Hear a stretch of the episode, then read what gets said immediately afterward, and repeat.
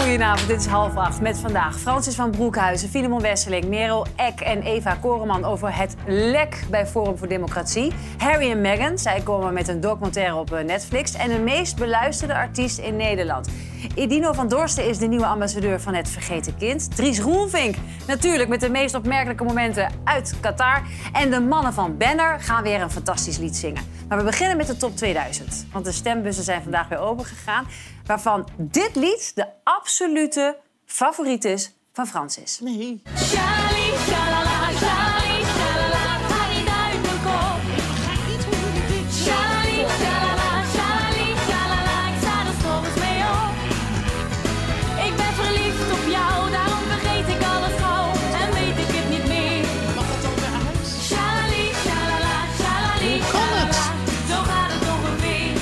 Dat je het wel mooi Nee, kan zingen. ik eh, vind het zo gek dat als ik die voorgesprekken doe met jullie redactie, dat dit er dan uitkomt. Maar ik heb het je ook horen zeggen. Nee, nee, Wel. nee, ja, Welke? De visagiaat je de hele nee, tijd nee, jongens. erover. Ik vind dit nou, ja, het is. eh, Sineke vind ik een lief meisje, maar ik vond het niet zo'n sterk nummer. Nee? Maar het is natuurlijk een grapje. Oh, gelukkig. Oh, dit is humor. Oh, excuus.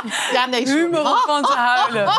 Nee, maar jij vindt dit dus verschrikkelijk. Maar waar word jij wel blij van? Nou, ik, eh, ik, eh, ze vroegen eh, Guilty van Barbara Streisand. Oh, guilty. Van, Ja. hebben we daar, hebben we daar eigenlijk een fragment van? Barbara. Hebben we dat helemaal, oh, nee, dat helemaal hebben we niet. gebotox. Nee, we hebben, we hebben maar met, alleen de met. Barry Gibb, weet je wel, van de Bee Gees. Kan je zingen een klein stukje voor mij? Uh, and we got nothing to be guilty of our love to climb every mountain. Ah, die. ja, Dat hij zo hoog zingt. Hij. En Dries, jij, want de top 2000, jij zei tijdens de repetitie... ik wil even een duit in het zakje doen. Oh, Nou, dat vind ik wel. Pierre Kartner die mag voor mij eh, dit jaar op één staan. Op Kleine, één. maar dan met Ja. een kleine café aan de haven. kleine café aan de Juist, haven. Hij heeft ah, prachtige liedjes gemaakt voor heel veel artiesten. Hij heeft zich altijd een beetje ja, ondergewaardeerd gevoeld. Ja. Dus nu zou het mooi zijn als hij, als hij op één zou komen. Nou, Ah, ja, dit is de, de, de grootste hit, moet opeens staan, aller tijden van de hele wereld. Ik voel maar hier dat heel veel agressie. eens. Dat kleine café, even serieus. Dat Nee, ik vind het een heel goed nummer, maar is, Dat is heel veel gecoverd door heel de wereld, wist je dat? Dat Ja, is maar een, is een dat van dan- de meest gecoverde maar nummers. het is niet Welke? beter dan Het kleine café aan de haven is een van de meest gecoverde nummers. Maar wat bedoel je dan? In het Engels, in Ja, Spaans? Ja, in allerlei landen. Zoek het maar op. Dat is echt heel eh, groot. Maar Filemon, wat is jouw punt dan? Nee, dat ik, dat ik, ik vind het... eh, Die top 2000, dat, dat, dat moet bestaan uit de allergrootste hit aller tijden. En niet omdat er iets gebeurd is dat dan een nummer op één komt. Dan vind ik het niet meer leuk.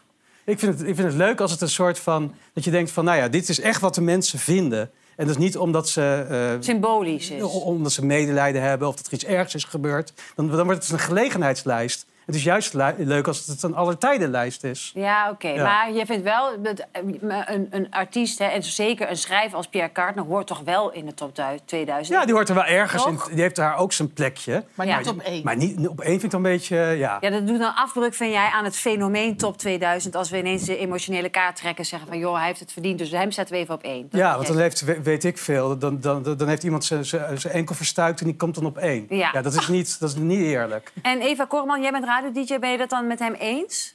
Nou, ik vind het wel mooi dat die lijst ook een beeld geeft van het jaar. Omdat je dan ook, eh, zoals je dan aftelt richting oud en nieuw... dat je dan met elkaar zit van, goh, nou, wat een jaar was het, hè? En dan, eh, nou ja, Pierre Kartner, oh, inderdaad. Nou, dat hij dan wat Of hoger in de lijst staat. Of, eh, Bijvoorbeeld. Ja. Ehm, maar de nummer 1, Bohemian Rhapsody van Queen... Ik, ik begrijp niet zo goed hoe dat eigenlijk is ontstaan. Natuurlijk is het een heel fantastisch, eh, bijzonder epos... Maar niemand in de file denkt toch, nou, weet je wat ik ga doen? Ik ga even... eh, Daar denkt Edino heel anders over. Ja, ja, ik luister hem echt heel vaak. Echt ik vind waar? het echt een van de mooiste nummers die er bestaat. Een van de mooiste Ja. nummers, ja? Er zit gewoon alles in. Er zit eh, rock in, er zit opera in, er zitten allerlei verschillende klanken. Ik vind het echt, echt heel mooi. Dus jij vindt ook echt terecht dat Ja. deze altijd op één 100%, staat? ja. Of altijd. Hij heeft geloof ik drie. Nou ja, ik, vind het, ik vind hem wel top 10. Zeker. Ik vond de Stairway to Heaven vind ik ook een hele Ja. goeie. Vind ik Wat ik helemaal stom vind, gaan ze ook soms reclame maken voor een bepaald nummer. Dat was volgens mij het avond van Boudewijn de Groot. Prachtig nummer. Ja. Dan gaan al die DJ's gaan er reclame voor maken. en dan komt hij op één. Denk ik, ja, wat, wat, wat is het dan nog? Ik voel nog steeds heel veel agressie. jou. Ja, ja, dit, dit vind ik wel een van de belangrijkste dingen uit mijn leven, die top 2000. nee, Ik merk het. maar het is wel echt onderdeel van, van mijn jaar. Nee, oh, je, je hebt de WK darts en Ja. dan... eh, en dan heb je dit. ja, en dat spoelt bij mij een beetje die najaarsdepressie weg. Dus- En, nou ja, wat jij zegt... van eh, vertalingen dan? Ik vind vertalingen horen er ook niet in thuis. Oh, Vertalingen Je van een origineel nummer, maar dan vertaald naar het Nederlands of naar het wat Engels. vind jij? Dat Dat vind ik, ja. Er heel dat veel, origineel Jee, ik ben is nou een beetje bang voor. Banner, maar dit er terzijde. kunnen heel veel andere Hazes-nummers kunnen dan niet erin. Ja. Eh, nou ja, wat we zeiden, Bohemian Rhapsody, dat staat natuurlijk heel vaak op de, op de nummer 1. maar om die reden ging onze Thijs met de volgende stelling op pad. Bohemian Rhapsody moet dit jaar weer op nummer 1 komen in de top 2000. Eh, nee, absoluut niet. Nee, ik denk van niet. Ik denk eh, rollercoaster. Wat zei Donny, Danny Vera? Eh, ja, toch wel, ja. Nee, hoeft van mij niet. Wat mij betreft wel. Nou, nee. Het is eh, achterhaald. En, eh, niet meer doen. Wat zou u graag op nummer 1 zien dan? Nou, uh, Danny Vera of zo. Het leven is net een rollercoaster op dit moment. Dus eh, dat is wel een heel goed eh, nummer om eh, op één te zetten. Ja, ik vind Tino Martin lekker. Eh, hoe heet dat? Vanavond uit mijn bol, maar die zal nooit op één. eh, Vanavond ga ik even uit mijn bol. Ja, die, ja, ja, ja, zeker. Ik moest ook denken aan het, eh, aan het bananenlied van... eh, en de baas zei ja. Bananen, ik heb geen bananen vandaag. Ja, het is wel, wel lief wat die Mark Koopman ook zegt. Hè. Het Ja. was wel een beetje een achtbaan het afgelopen jaar. Dus Danny Trouwens Vera- ook een mooi liedje, toch? Dit- Rollercoaster. Ja, het maar, maar wat zou voor jou op nummer 1 mogen? Eh, Bohemian Rhapsody, dat vind ik heel ja? goed. Ja. Oh, dus dan ben je wel te- gewoon, dat, dat vind jij wel een goede keuze. ja, ja, en dan op twee Purple Rain van Prince. En jij, Oh. Eva? Welke... Ik cloudbusting van Kate Bush. Ja, dat Oh. is mooi. Kijk, zij snapt het. Oh ja? Want jij bent het niet eens over Bohemian Nee, Rhapsody? ik, nee, ik hou heel erg van Bohemian Rhapsody. Ook vanwege de operateske eh, Ja. structuur van het stuk. Nee, ik vind Queen geweldig. Van mij mogen alle nummers van Queen in de top 2000. Maar Cloudbusting, ja. Kate Bush, ook mooie nummers. Eh, Running Up That Hill of Wuthering Heights. Oh ja, dus Ook, Kate Bush, maar die staat volgens mij ook wel hoog genoteerd. toch, Staat ze hoog? Ja, volgens Ja, mij de top wel. 10 heeft ze volgens mij nog nooit gepakt. Oké. Nou, vrouwen mogen Nou, überhaupt meer eh, naar, naar Ja, boven. vinden we altijd. Vrouwelijke artiesten, want die schijnen weer nooit mee te doen. Heb ik ook gehoord. Merel, Bijna. ehm, Forum voor Democratie. Eh, deze week lanceerde zij de Forum-app. Eh, dat werd eh, gelanceerd door de voorman himself, Thierry Baudet. Ik ben er zo trots op dat we onze Forum-app hebben gelanceerd. Het is zo gaaf hoe dit werkt. Ik, het is nu bijvoorbeeld, heb ik zin om even wat te gaan drinken ergens. Ik ben in Den Haag, eh, op mijn werkkamer, ik denk even er tussenuit. Dan kan ik gaan kijken waar een cafeetje is dat door een FVD'er wordt bestierd. Of als ik wat wil gaan eten, kan ik naar restaurants kijken. Of als ik een advocaat zoek, of, of ik mijn fiets wil laten repareren, of mijn huis wil laten schilderen. Ik kan al die diensten en services vinden via de Forum-app. Oké, die moet mij heel even uitleggen. Ze hebben dus bedacht om een app te Ja, lanceren. ze hebben een app o- om te zoeken naar eh, andere Forum eh, voor Democratie-stemmers. Zodat je eh, een Forum voor Democratie schilder kan inhuren. Eh, eh, Thierry Baudet zegt zelf ook, hè, ik heb een schilder daar gevonden, stukken door, een verhuizer. Eh, wat hij zegt, je kan dus een restaurantje opzoeken dat door een eh FVD'er wordt eh, eh, gerund. Om daar lekker wat te gaan drinken. Zodat je eh, ja, eh eensgezinden eh, kan treffen. En je kan daten. Dat komt er volgens mij nog aan. Die functie is er nog Oh. niet in de app, maar dat is inderdaad het eh, doel ook. Je kan een, er komt ook nog een chatfunctie aan, inderdaad. Een datefunctie, FV Dating gaat dat dan. eh, FV Dating. FV Dating. Dat is wel goeie. Ja, dus eh, nee, die, die app hebben ze inderdaad gelanceerd. eh, en alleen RTL Nieuws kwam dus vandaag inderdaad. Die hebben daar onderzoek naar gedaan. En die hebben een enorm lek gevonden in die app. Waardoor bijna eh, 93.000 eh, leden en oudleden de gegevens daarvan op straat lagen. En dat Zo. ging niet alleen om namen en geboortedata, maar dat ging ook onder andere over eh, bankrekeningen en adressen en eh, telefoonnummers. En niet alleen van de leden, maar ook be- bijvoorbeeld ook van Thierry Baudet zelf en eh Gideon van Meijeren, Freek Jansen. Die lagen gewoon op straat. Hè? En dat zijn onwijs gevoelige informatie is dat. En dus ook gevaarlijk dat dat zo open en bloot eh, was. Het is overigens gedicht, het lek nu. Ja. Maar eh, dat heeft dus wel eventjes... eh, is toegankelijk geweest. Ja, ik- ben benieuwd. Gaat het dan om informatie die mensen zelf hebben ingevoerd in die app? Ja, waarschijnlijk, waarschijnlijk wel. Want anders. eh, met, er was een koppeling, en dat is dan allemaal weer heel technisch. Nou ben ik geen technisch journalist, maar er was een Nee. koppeling tussen de website, het ledenbestand en, en de app en de achterkant. En, en zo. eh, Want het schijnt ook dat de mensen die, die, eh, waarvan de adressen online kwamen te staan... dat dat bijvoorbeeld oud voor Ook, Democratie-leden zeker. waren. Hè? Die waren niet per se meer zoals een Joost Eertmans. Joost Henk Eertmans. Staat hij er dan Ja? Henk Olte. Otte, Annabel Nanninga, eh Wieberen van Haga, die zaten inderdaad. Maar ik kan me ook plek. voorstellen, ook voor een Gideon van Meijeren... en ook voor een Thierry Baudet... zij zijn volgens mij ook mensen die ook bedreigd worden. hè? Absoluut. Dat, Dus- Daarom, het is ook heel gevaarlijk. Want inderdaad, wat je zegt, zij worden ook bedreigd. En er ligt nu heel veel gevoelige privé-informatie van hen op straat. Dat is dus eh, best wel gevaarlijk als dat in de verkeerde handen is gevallen. Zie je hier een complot in?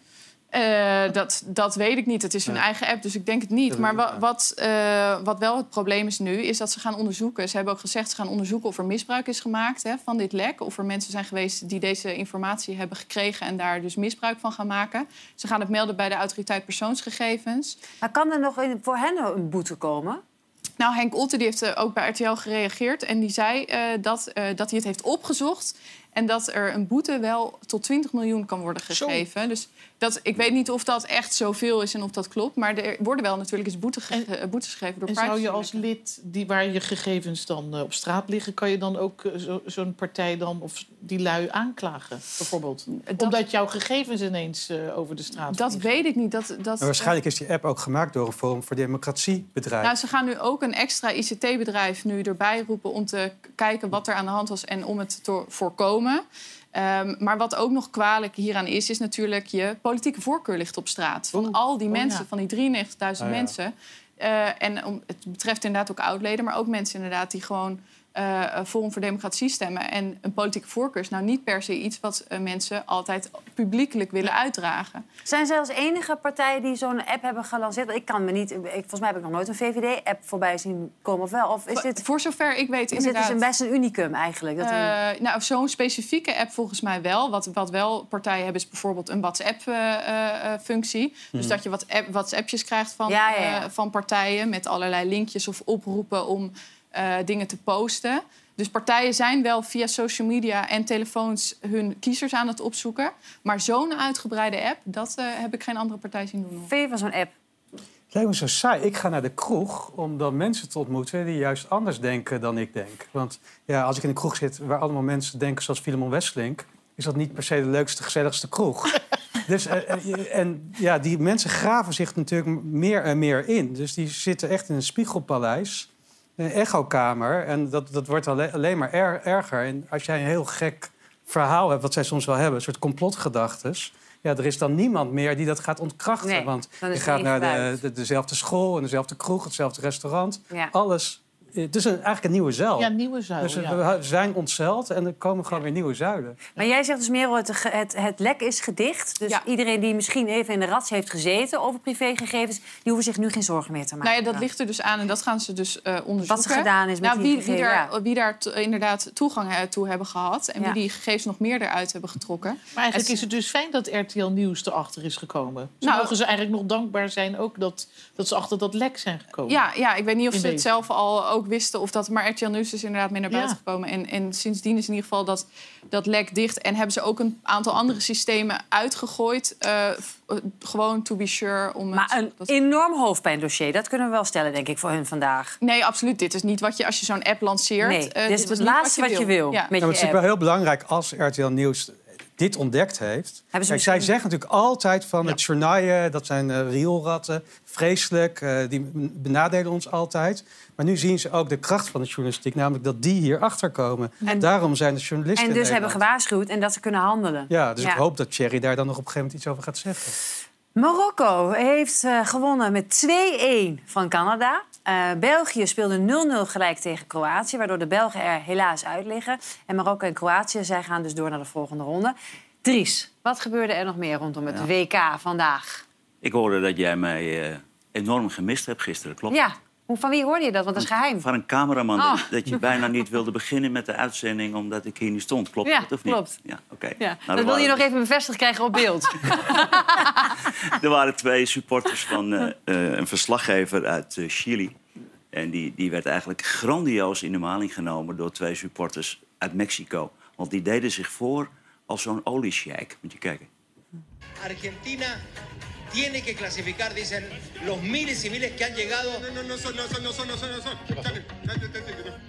Señor, we are, we are allowed, mister, we are allowed, estamos permitidos. We have the right, tenemos el derecho a estar acá. No, no, no, no, Eh, eh, este es un lugar que está permitido. This is a place where it's allowed. Viva México, señor. Echt heel leuk. Ja. Vind ik echt heel leuk. Heerlijk. Nee, Ja. We dachten dus eigenlijk dat in het Oranjekamp alles koek en ei was. Dat Ja. dacht Van Gaal ook, dat iedereen leuk met elkaar omging. Maar wat bleek nou? Gisterenmiddag is er een behoorlijke ruzie geweest... tussen Berghuis en Blind. Om een bal. Ah. Ach, god. Nou, dit zijn natuurlijk Joy Berghuis en Lowen Blind. Ah. Eh, de supporters die stonden al klaar om een lekker voetbalpotje te kijken. En die dachten, we gaan eerst wat koken, lekker wat snacks erbij. En toen gebeurde er dit.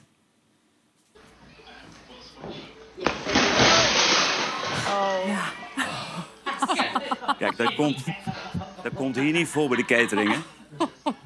Dat komt hier bij de catering absoluut niet voor. Maar echt een hele zure.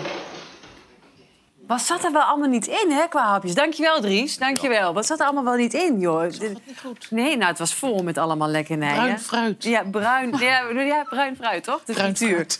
De eh, deelscooters, die zijn eh, een beetje in opspraak geraakt. Zijn er hier mensen aan tafel die eh, daar gebruik van maken, van deelscooters? Ik wist ook helemaal niet dat Ja, ik het wel. Ja? Ja. Wat, waar, eh, waar, waar woont jouw huis? Ja, ik, ik woon zelf in, eh, in Drenthe, in Meppel. En daar heb je ze niet nodig. Maar eh, ik, de laatste tijd eh, kom ik door heel Nederland. En dan Ja. merk ik dat het echt heel handig is. Zeker als je, als je ver van het station bent. Eh, soms dan pak ik de trein, omdat je dan nog even lekker in de trein kan werken.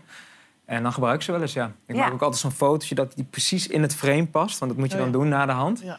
Dus aan de andere kant van die dat scootertje gaan staan als het niet past. Dus, eh, Nee, het is, ja. het is, ik, heb, ik maak er ook wel eens gebruik van. Voor mij ging er een wereld open, hoor. Het is echt ideaal. Maar ze, ze leveren ook wel hier en daar wat kritiek op. Ook bij de politiek, hè, Merel? Nou, zeker, ja, de gemeenten worstelen een beetje mee dat die dingen lukraak overal worden neergezet. hè. Er is al langer eh, eh, eh, verhalen over dat ze dat op eh, blinde geleidestroken, nee, doe je ook niet, Nee, eh, worden niet. neergezet. Of, eh, en dat ze helemaal niet zo duurzaam zijn als ze zouden lijken. Nou, Nou, dit is natuurlijk iemand- schandalig, hè? Ik bedoel, En super irritant, hoor. Kijk, deze ook. Gewoon voor een... Ja, misschien is iemand afgestapt Maar en ik- heeft een foto Ik gemaakt. begrijp maar- dit even niet dat dat kan. Ik heb eh, ooit op vakantie heb ik van die, op die stepjes eh, ging Ja. ik eh, steppen. Ja. Step, step, step. Kijk dan deze Ja, twee. dit. Ja. Maar die stepjes moest ik echt op, in, op een gebied terugzetten. En anders liep, ehm, ging mijn creditcard gewoon door. Is dat bij dit ook? Ja, nee, dit moet je terugzetten. En er zijn bepaalde gebieden. Ja, Daar waar kan je zien. neerzetten. Ja, dat zie je in je app. Dan maar heb hoe je... kan het dan dat dit gebeurt? Nou, Maar- ik denk, ja... Ja, als iemand anders gewoon dat ding pakt en ergens neerpleurt, dan, dan weet je niet... Ja, je kan toch optillen met een paar mensen.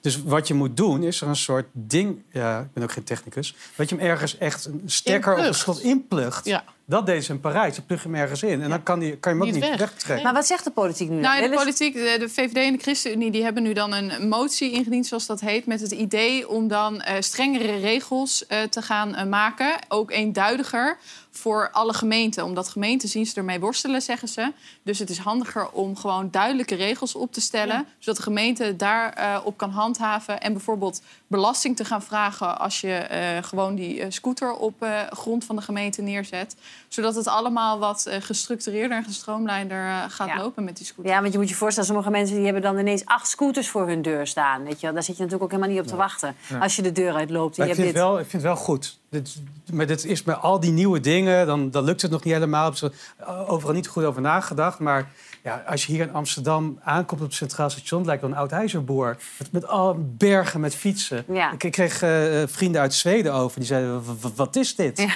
Is het een verzameling of een expositie of zo? Ik zei, nee, het zijn gewoon fietsen. Het is geen moderne kunst. Ehm, en dus dit soort dingen zouden wel heel goed... Maar ja, dat er in het begin nog wat dingen fout gaan... dat, is, dat, dat hoort er een beetje Maar bij. er was ook kritiek op de duurzaamheid. Want het gaat namelijk onder de vlag van duurzaamheid. Hè? Je denkt deeleconomie, eh, het is eh, allemaal elektrisch gestuurd. Maar nou zeggen ze, nou, dit is helemaal niet zo duurzaam. Nee, omdat scooter, mensen, nou ja, scooter. je ziet het met foto's, dus er iets minder voorzichtig mee omspringen dan misschien hun eigen privéscooter. Gaat die veel minder lang mee. Iets van 3,7 jaar tegenover 10 jaar als je het privé eh, doet. Oh ja. Eh, dus dat is al minder duurzaam. En eh, het schijnt ook dat al die dingen worden op een gegeven moment opgehaald als ze leeg zijn bijvoorbeeld. Eh, en moeten dan weer ergens naartoe gebracht worden. En dus dat is allemaal niet zo duurzaam als het lijkt. Het zou even duurzaam zijn als gewoon een benzine. Ja, dus dat valt allemaal vies tegen in de praktijk. Was jij niet een enorme scooterduivel eh, vroeger? Oh ja, oh, dat komt nu ter tafel. ja, ik was echt een maniak. Was jij een maniak op de scooter? Ja, ik was een brommercourier. Destijds ook de enige vrouwelijke brommercourier. Dus ik had ook het gevoel dat ik me heel erg moest bewijzen. En dat, nou, dat, dat ging niet en zachtzinnig. Wat dan? Wat deed je dan? Ja, eh, Door door rood? rood rijden, spookrijden, eh, plekken rijden waar Dit je niet jij. mag rijden. Ja, nou, dit was ik op zaterdagavond. Ehm, Maar jij gebruik- maakt geen gebruik van deze deelscooters? Nee, nee, dat niet. Maar eh, wat Filemon ook zegt, ik vind het eh, principe, het gegeven vind ik heel goed. Alleen, eh, ja, zet hem gewoon niet... Gooi hem gewoon niet neer op de stoep als mensen met een rolstoel of eh Ja. scootmobiel of zo daar langs. Nee, precies, wat je zegt. Dus alle- ik pleit ook een beetje voor opvoedcursussen. Ja. Nou ja, Want het heeft toch ook een beetje mee te maken dat... Hoe komt het toch dat mensen, of jongere mensen misschien denken van... nou joh, ga je lekker neer. Dat moeten we toch ook weer leren dat dat Ja, niet dat zo is toch ook hoort. zo. Ben je toch Oh. ook jong en dan ben Oh, je, je bent dronken jong en dan zit dat ding ergens neer. Oh. Dat heb jij vroeger ook wel eens gedaan, dat soort dingen, toch? Nou, Want jij nou, zo heel braaf alleen maar. ik was wel braaf. Ja? Ja, Ah. toch wel. Ja, ik, Gewoon heb- goed opgevoed was je, hè, ik ben Francis? keurig opgevoed. Ja. Nee, maar je moet een ja. soort systeem. Je moet niet denken dat iedereen in één keer beter opgevoed Nee, Dat- oh. Je moet echt een systeem hebben dat, dat je echt financieel gestraft wordt. Ja, precies. Dat moet je Ze moeten Ja, het voelen. Incentive. Eh, dan- Consequenties. De ChristenUnie en de VVD willen dat de KNVB elke voetbalclub antisemitisme en racisme verplicht laat aanpakken. Ja, ja de, de- dat is eh, in de initiatiefnota sowieso iets breder was het sowieso over antisemitisme. Zij zeggen we zien de, het antisemitisme in de maatschappij steeds meer toenemen. Dus daar moeten we wat mee. Eh, er moet meer voorlichting komen op scholen. Eh, maar ook inderdaad in het voetbal, die spreekkoren, eh, dat antisemitisme, daar moet gewoon aangepakt worden. Daar hebben ze een, een puntenplan bij gepresenteerd. En ik heb ook met de KNVB gebeld. En die ze- zeggen ook, ja, maar we doen al best wel veel. We hebben al sinds 2019 een heel campagne lopen. Ons voetbal voor iedereen. Eh, de spreekkoren eh, worden aangepakt. Er is met clubs ook heel veel overleg over. En ze zijn, want dat was een voorstel ook van de ChristenUnie en de VVD... eh, die zeiden, ga nou slimmere technologie gebruiken... om het goed te herkennen in de stadions... en om goed mensen eruit te kunnen pikken. Nou, daar zijn ze al lang, al jaren een proef mee aan het doen... omdat er heel veel bij komt kijken, ook privacy. Dus de KNVB zei eigenlijk, we doen daar al heel veel mee. En toen vroeg ik even aan de VVD, is dat ook zo volgens jullie? Nou, als het gaat om antisemitisme, heel eerlijk, eh, merk ik daar weinig van. En dat komt ook wel een beetje dat er een voetbalclub in Nederland is dat zichzelf de Jodenclub noemt. Dat, dat heel eerlijk, dat helpt ook niet. Maar het moet gewoon klaar zijn met verwijzingen naar een bevolkingsgroep. Zegt u eigenlijk, misschien moet Ajax ook eens gaan nadenken over een andere geuzennaam? Nou, e- eigenlijk, ik weet dat, dat, dat mensen nu thuis gaan denken, wat zegt hij nou? Maar heel eerlijk, ik denk dat het antwoord daarop wel ja is. Ik weet dat er dan gezegd wordt, ja, maar het is toch maar een, een geuzennaam, waarom neem je dat zo serieus? Ja, maar je hebt het, moet je even die geuzennaam veranderen in een andere bevolkingsgroep? Dan zou Nederland te klein zijn. Ja, hij legt natuurlijk wel de, eh, hè, de, de grootste verantwoordelijkheid bij de mensen die eh, eh, antisemitische leuzen roepen. Maar hij zegt ook, ehm, Ajax, eh, we moeten dat gesprek maar eens aangaan over of Ajax zichzelf eh superjoden eh, blijven noemen. Is dat haalbaar, denk jij, Filemon? Ik vind trouwens het argument, we doen er al zoveel aan. Echt het slechtste argument dat ik ooit gehoord heb. Nee, maar het is Van de nou- KNVB? Ja, de, als het, het werkt blijkbaar niet. En, en ze moeten dit antisemitisme... Ik merk het dan, en ook als journalist, als ik programma's maak... het popt overal op, ook in die complothoek eh, met het voetbal. Maar ik heb ook bijvoorbeeld een documentaire gemaakt... over mijn jodenbuurt, heette dat, in de rivierenbuurt. Daar eh, heb ik heel lang gewoond. Daar heeft Anne Frank ook ooit ge- gewoond. Dan zie je ook bij de Joodse winkels er zo ramen die ingegooid worden. Het Anne Frank beeld dat, dat, dat gemold is. Het is een serieus probleem. Het is een serieus probleem en heel moeilijk ook te, te vatten. Want het zit, het zit overal zo'n beetje. En constant worden die grensjes iets meer opgerekt. Maar En ja, ja, bij ah. voetbal is het natuurlijk wel iets wat iedereen ziet... en waar iedereen mee geconfronteerd wordt. En het is natuurlijk bij, eh, volgens mij ben je Ajax toch? Klopt. Het is natuurlijk zit- Tenminste, ik ben fan van Ajax. Ja, dan ben je- nou ja, dan ben je Ajax of, of is Ja. fan van Ajax en Ajax zit daar nog een verschil Nou, tussen? ik weet niet. Ja. Oh. Klinkt zo alsof ik er dan bij hoor. Maar... Nee, precies. Maar, het is, maar kijk, de- het is wel bekend dat het een geuzennaam is voor ze. Hoe moeilijk zal het zijn om dat, dat te veranderen bij een club Ja. als Ajax? Wat, wat ik heb begrepen is, volgens mij zijn ze eh, opgericht door een Joodse familie. Maar dat, volgens mij is dat toch Dat is volgens mij niet zo, nee. Is dat niet zo? Nee. Ja, sorry. Dan, dan heb ik misschien verkeerd. Maar dat dacht ik dat het daar vandaan kwam. Maar zijn dat bijvoorbeeld Maar dat- zangkoren die jij meezingt? Nee, nee, nee. nee. Dat doe je al in principe niet? Nee, ik ga sowieso ook niet naar wedstrijden toe. Dus ik, ik kijk het meestal gewoon thuis. Ja. Dus in die zin ben ik geen Ah, superfan. Ja. Maar ehm, ja, ik, ik vind wel dat er harder moet opgetreden worden. Ik denk als je gewoon keihard optreedt en het is gewoon in één keer klaar, Ja. ja. dan lost het probleem zich wel uiteindelijk wel een beetje Gaat op. het nou alleen om het antisemitisme of om discriminatie Om in het algemeen? En Want, racisme. Ja. Want Ja. eh, ja, racisme, maar nu zitten we het er ook de hele tijd over die One Love. Ja, daar Ja. maak ik me dan Ja, altijd een beetje ik. druk om. Eh, want dat krijgen ze al niet eens voor elkaar om bijvoorbeeld een lo- One Love band te kunnen dragen in zo'n land als Qatar of wat dan ook. Ik vind gewoon, je moet tegen discriminatie zijn. Alles wat daaronder valt, moet gewoon stoppen. En daar moet, moet veel, eh, als, wat jij zegt, eh, we doen er al zoveel aan. Ik, bij de KNVB, ze zijn, ik weet niet, ik vind ze soms een beetje ook dubbel, dubbele dingen. Boodschappen doorgeven, dan maar niet die loveband. Dan als die een, een, eh, Feyenoord, ik ben een Feyenoorder. En dan gaat die, eh, die aanvoerder van Feyenoord, nee, ik doe het toch maar niet om. En ik, ik vind het allemaal heel eh, Ja, rommelig. maar het gaat vooral ook om, eh, als Oh. je het voorstel ziet van ChristenUnie en VVD... veel punten daaruit gebeurt nu al. Bij de, bijvoorbeeld ook bij de KNVB. Ook bijvoorbeeld die slimmere techniek. Of ze zeggen ook, er moeten meer stadionverboden komen. Er zijn al eh, meer maar stadionverboden mogen ze nog wel opgelegd. homo, homo roepen? Dat mag wel. Nee, maar dat zijn van die dingen Oh. die je dus eh, heel moeilijk eh, kan aantonen, zegt de KVB, dat wie daarmee is begonnen bijvoorbeeld. Omdat je geluid niet per se mag opnemen. Er zitten namelijk ook heel veel privacygevoelige eh, dingen bij. Je kan niet van iedereen in zo'n stadion een gesprek op gaan Maar nemen. het sentiment eigenlijk hier aan tafel is bezig. Met name bij jullie twee merk ik. KNVB, wees gewoon even wat duidelijker, wat harder. En, eh, eh, Ja, in ik plaats heb van... het idee dat we in de loop der jaren die grens constant opgerekt hebben. Ook met Forum voor Democratie. Eh, die dingetjes eh, constant op het randje. En de rand wordt ook bewust opgezocht. En dan zit je meer in de, in de, in dat vrijheid van heel- meningsuiting hoek. Waar je Ja, en Ja. antisemitisme is gewoon verboden. Ja. Eh, en daar moeten ze tegen optreden. En dat gebeurt gewoon. Ze durven het niet. Is Dus, eh, verboden, toch? Ja, Ja. het staat er in het voorstel bijvoorbeeld ook dat eh, het maken van apengeluiden of het gooien met Ja, dat. bananen harder moet worden Nee, dat wordt daar zeker in, in meegenomen. En dat maakt ook onderdeel uit inderdaad van het ons voetbal voor iedereen. Maar dat, dat het niet, het gaat als niet dat alleen gebeurt, over hebben, hebben we toch al meegemaakt dat scheidsrechters meteen affluiten? De- er is een, inderdaad een regeling eh, wat scheidsrechters, scheidsrechters kunnen doen. Maar de stadionspeaker gaat bijvoorbeeld eerst dan eh, in het stadion roepen van... als dit niet wordt gestopt, dan, stoppen stoppen we nu de wedstrijd. Ja, ja. Ehm, eh, het is ook heel moeilijk. En wa- wat ik ook, ik, ik ben ook Feyenoord-fan. En wat heel moeilijk is, is dat op het moment bijvoorbeeld eh, toen Feyenoord kampioen werd, stond ik op de koolsingel. Of na die wedstrijd daarvoor, toen we net geen kampioen werden.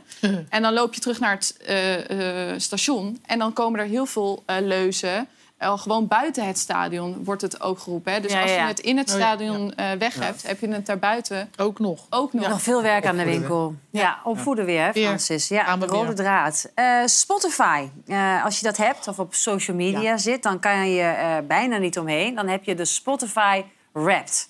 Hè, ik weet niet, Filemon, je kijkt me aan of je water ziet branden. Ja, ik heb geen Spotify. Oh nee, dus dan zeg je dit niks? Nee. Oh, dit popt Ik op. heb- Als je een Spotify-app hebt, dan is het aan het einde van het jaar, dat weet iedereen. Dan kan je klikken en dan zie je wat jij het hele jaar door het meeste hebt gedraaid. En dan krijg je soort... Super jammer dat ik dat niet heb. Dan krijg je... maar waarom heb jij geen Spotify? Ik heb Apple Music. Ja, dat omdat ook. ik was altijd fan van Prince en die zat niet op Spotify. Oh, dus dan ja. moet je naar Apple Music. Oh, dat was om die en reden. ik ben niet zo van dingen veranderen. Nee, dat snappen we. Dat, meer. ja. Dat snap wel maar waar dat vandaan komt. maar eh, Francis, eh, jij hebt natuurlijk ook jouw top 5 Ja. lijstje. eh, kwam naar Ik boven. zag het vandaag voor het eerst, ja. Ja, wij zagen hem ook voor het eerst. En wat opvalt, jouw top, topartiesten zijn één, Nat King Cole. Ja. Twee, Kees van Koten. Ja. Drie, Kurt. Weill. En dan vier, Ja, Francis ja, dat ben ik zelf, ja. Maar jij luistert dan de hele dag naar jezelf. Hoe zit dit? Nou ja. Ben jij je eigen streamingfarm? Nou, ik, eh, ik, ik stre- stream inderdaad soms ook mijn eigen plaat. Maar ik, eh, nou ja, ik snap ook niet dat ik bovenaan sta. Maar ik vind het wel geestig dat ik er zelf Maar in verdien je sta. dan ook geld daaraan? Nou, heel weinig. Oh, ja? Heel weinig, ja. Is Ik heb maar weinig? één cd erop. Oh, nee, Les Vacances moest ik... eh, moet, dan moet ik mijn teksten weer leren. En dan zet ik mijn eigen plaat op. Oh, dat is het? Ja, dan zit ik Oh. mee te, te leren. Ja, dus, dus niet uit ijdelheid. Maar mijn topnummer, daar zit niks van mij bij. Dat is die mooie Stromae, L'Enfer. Oh, Oh, ja. dat vind ik wel Dat is prachtig. maar grappig. Mooi. Eva, jou, want jij bent natuurlijk eh, eh, radio-dj. Eh, dat, is jouw, dat is je werk. Wat bij jou opvalt, is dat jij eh, heel veel nummers draait van je eigen geliefde. Ja, nummer één Nou, zelfs. toch? Ja. Glow. ja. Maar dat is van je man. Ja, dat is zijn eh, eh, muzikale project. En Oh. ik kreeg... eh, mijn, mijn hele rap bestond uit van... Nou, je zit in de top 0,05 top luisteraars van... Ja, van Glow. Oh, wat schattig dat jullie er dit helemaal bij hebben gepakt. Maar dus jij, jij, toen jij dit zag, toen zag je dus zelf ook hoe verliefd je nog bent op je eigen man... en hoezeer jij zijn muziek waardeert. Ja, gewoon echt heel trots. Jij bent zijn eigen groepie. Je- nou, echt, maar ik, ik vond het ook een beetje gênant. Maar eh, nou, ik vind het wel heel leuk dat jullie dit erbij hebben gepakt. We gaan even kijken, een overzicht. Want er zijn natuurlijk ehm, de, eh, de meest populaire artiest in Nederland. Moet jij even zeggen, dat is Anton. Ja, Anton. Ik voel me nu echt een beetje een boomer. Ik bedoel, ken hem wel, want ik heb kinderen, dus die draaien hem ook veel. Vluchtstrook. Maar ongekend dat deze jongen is dus de meest gedraaide artiest. En hij heeft een grote Amerikaanse eh, artiesten heeft hij allemaal verslagen in Nederland. Ja, nou, nou is er sowieso wel een trend gaande de laatste eh, eh, jaren, ook met de coronatijd, dat er sowieso heel weinig optredens waren. Maar als er optredens waren, waren die in elk geval niet van buitenlandse artiesten. Waardoor wij eh, de muziek van Nederlandse bodem, en dan in het bijzonder ook de muziek die Nederlandstalig is, zijn gaan herwaarderen. Dat het ook cool is. Dat het niet meer kleinkunst is. Die trend is al een tijdje gaan en die is nu op zijn piek.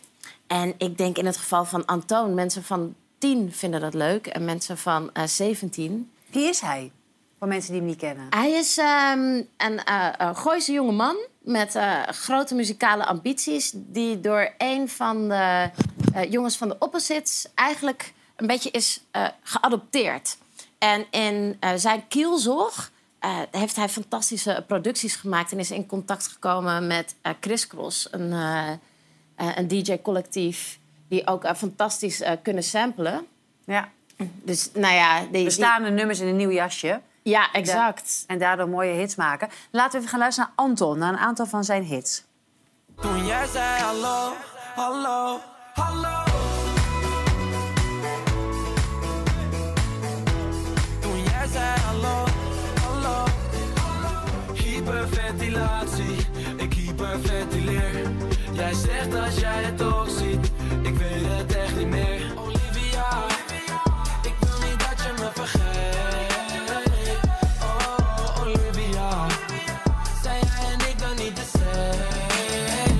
Ja, dit is echt maar... En jij, wat is jouw rap, eh, Me- Merel? Wat is jouw... Heb je gekeken naar je eigen rap? Ja ik, heb, ja, ik heb vandaag dus inderdaad gekeken. Ik wist helemaal niet dat hij nu al er was. Ja, ik heb Dickie Dex dus helemaal de plat Ja, het is dus echt Nederlandse pop ook Ja, gewoon. en Skik Wat- ook. Dat vond ik ook wel. Skik. Ik draai Skik dus altijd op weg naar, naar de studio. Ook naar VI zet ik op fietsen heel hard op. Daniel Loos. Daniel Loos. Dat moet jouw. Drentse hart eh, sneller doen slaan, toch? Of niet, Edino? Skik. Ik ken het niet. Nee, oh, ik ken het niet. Nee, op fietsen en het giet zoals het giet. En eh dank je wel voor de zon. En ja, heerlijk, heerlijk. Je, je mag als Drenthe mag je niet, eh, niet Skik niet kennen, hè? En volgens mij, volgens mij mag ik Drentenaar ook niet zeggen. Dat ligt ook heel gevoelig. Oh. Eh, ja, Dre- maar nou goed, dan moet ik, voordat ik weer allemaal haatmails krijg van mensen uit Drenthe. Ja, ik woon ik daar draag hè. Drenthe echt een warm hart toe. Maar als er iemand uit Drenthe komt, is Skik wel... Ik ga het je laten, ik ga het je laten horen Nee, later. heerlijk, heerlijk. En er staat dus op vier, ik ken, die, ik ken diegene niet. En toen ik de muziek ging luisteren, kwam het me ook niet bekend voor. Dus ik weet niet hoe die in die hele rap terecht is gekomen. En Maar- Pink als eh, nummer 5. Anton is de meest beluisterde artiest in Nederland op Spotify. Laten we weer gaan kijken naar de top 3 van de best beluisterde nummers. Want de pijn die blijft, het zit dieper dan dat. Ik zou een moord doen, zodat ik je woorden vergat. Want dat klote gevoel is ontstaan, dat gaat nooit meer weg.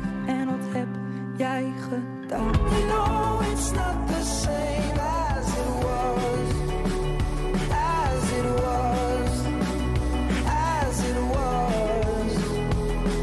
You know it's not the same. Ik wil dat je niet wegloopt en met de nacht verdwijnt. 130 op de bij jou te zijn. Ja, en we blijven natuurlijk bij de populaire Nederlandstalige muziek. Want wij hebben onze eigen mannen van Benner in de studio. Yes, dankjewel. Hallo, ja, het is bijna 5 december en Sinterklaas is al in het land. En eh, je weet het, wie zoet is krijgt lekkers, wie stout is krijgt de roe. En als je het heel bont hebt gemaakt, dan ga je natuurlijk mee met de zak naar Spanje. En ik denk dat we allemaal wel iemand kennen die met de Goed Heiligman mee terug mag dit jaar.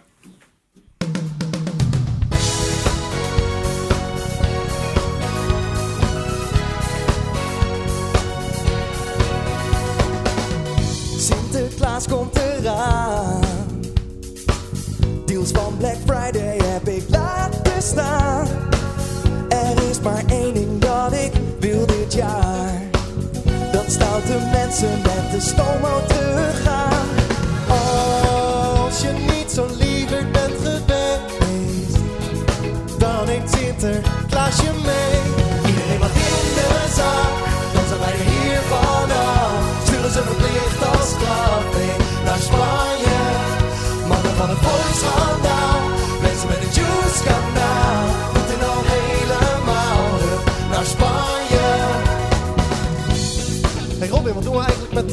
Van Nieuwkerk. Oeh, of mensen die straks weer naar ambulancebroeders vuurwerk gaan gooien. Oh ja, of eh, het WK in Qatar, wat vind je daarvan? Of al die rellende supporters dan. Of die uh, kopschoppers, die waren pas ruim. Mensen die beide armleuningen gebruiken in een vliegtuig. Als je niet zo'n lieverd bent geweest, dan neemt je mee. Iedereen gaat in de zak, dan zijn wij er hier vanaf. Sturen ze verplicht als straf mee naar Spanje. Waar veilig aan tafel zien, van de mondkantine. Of renners van de pandemie, naar Spanje. Dankjewel. En een bij Sinterklaas natuurlijk binnen. Straks eh, de nieuwe missie van Edino van Dorsten. Tot zo. Oh, het is fout. Ja, welkom terug bij eh, half acht. Zometeen Edino van Dorsten en zijn ambassadeurschap van het, vre- van het Vergeten Kind. Maar we krijgen net zojuist een bericht binnen dat er toch wat onrust is na de overwinning van Marokko. Ehm, in Den Haag, daar heeft de ME moeten optreden. Dit is trouwens Amsterdam, op Mercatorplein. Eh, uiteindelijk is het weer schoon... Oh, dit is Den Haag, sorry. Dit is in Den Haag. Hier was Ja, het dat is, eh, eh, Jan Ja, sorry, dit is Den Haag. Eh, dus het was allemaal heel vrolijk en heel veel feest. En op sommige plekken in Nederland is toch heel even de vlam in een pan geslagen. En eh, wat onruststokers. eh. En zijn er zes aanhoudingen in totaal. En eh, één agent is gewond geraakt. Filimon, hoe, hoe kijk je daarna? Ja, je ziet de plekken waar het gebeurt, zijn allemaal probleemwijken. Ik, ik ben laatst voor de gein ik een keer op de fiets. Dan ga je zo vanuit Amsterdam, waar ik woon, ga je zo een beetje door Bos en Lommer. Op een gegeven moment ga je die A10 onderdoor. Hè? Mhm. En dan kom je in buurten terecht. Ja, het ziet er zo verloederd uit en zoveel armoede. Gewoon echt slechte wijken. En dat is dit volgens mij ook een beetje. Je ziet het ook, het is de Schilderswijk. Het zijn al die, die, die plekken waar mensen het gewoon arm hebben, moeilijk. En eh, ik praat niks goed, hè. Ik vind het echt afschuwelijk. Maar het is denk ik wel ook een arme, arme wijkenprobleem. Ja. Ja, er is echt met zwaar vu- vuurwerk ge- eh, gegooid. Eh, weet je, auto's zijn beschadigd geraakt. Frans, jij kent Den Haag natuurlijk ook goed. Ja. Nou, ik denk wat Filemon zegt. Het zijn probleemwijken. Eh, ik heb ook het gevoel dat voor, voor jongeren als dit... is dit een soort ventiel. Eh, en dan gaan we... Weet je, wel, je- je- ze gaan tegen de politie. Het is lekker om politie te pesten misschien. Eh, tegen de overheid razen. Lekker. En Ja, het ik denk veel, veel testosteron, denk Ja. ik ook.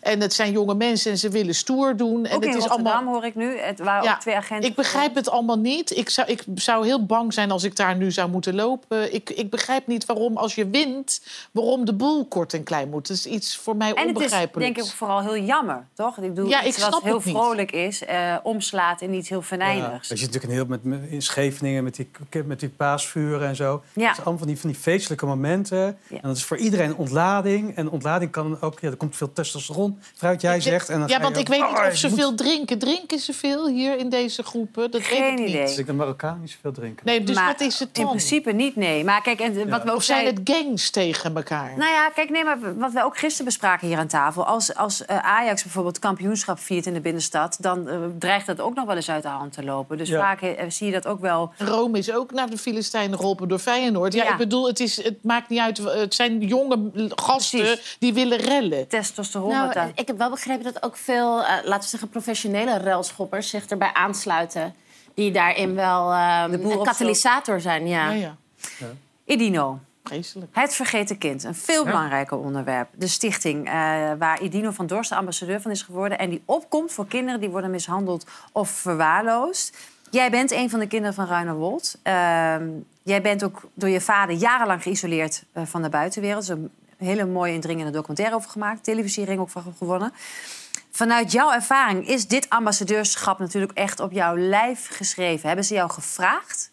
Nee, ik heb eh, ze zelf benaderd. Want jij wist van deze stichting af. Ik, eh, ik vind het, eh, ik, ik weet niet, ik, ik vind het gewoon heel eervol om iets te kunnen doen, iets te kunnen betekenen voor andere kinderen die eh, ja, in een vergelijkbare situatie hebben gezeten.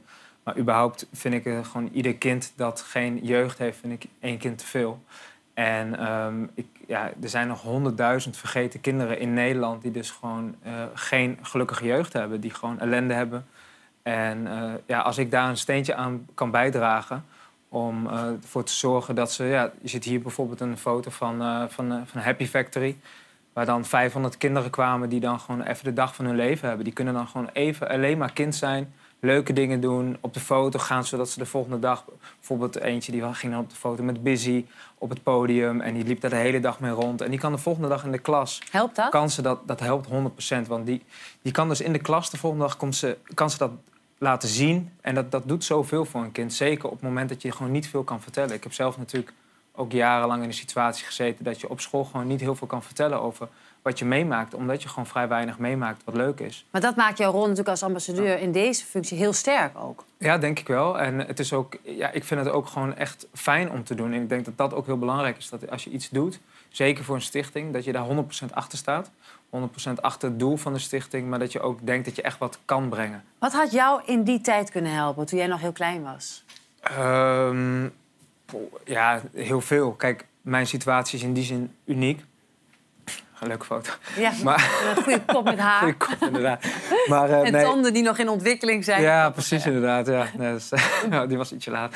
Maar eh, nee, Ehm, kijk, ik kan mijn situatie niet echt vergelijken met dat van andere kinderen... omdat het in, dat geval, in, in mijn geval best wel uniek was. Ja, maar Maar- wel een kind dat hulp nodig had. Precies. En ik heb natuurlijk een, een andere eh, jeugd gehad, ook weer dan mijn broertjes en zusjes. Dus ik ben naar school geweest. Ik, ik leefde een soort van in twee werelden. Dus ik, kan, ik denk dat ik heel veel kan herkennen wat een, wat een kind meemaakt thuis... en hoe, wat voor effect dat ook heeft op school. Ehm, en ja, wat ik nodig had, ik denk dat ik voornamelijk gewoon iemand nodig had... die ik zoveel vertrouwde, dat ik mijn hart daar kon luchten. Maar was het er niet dan?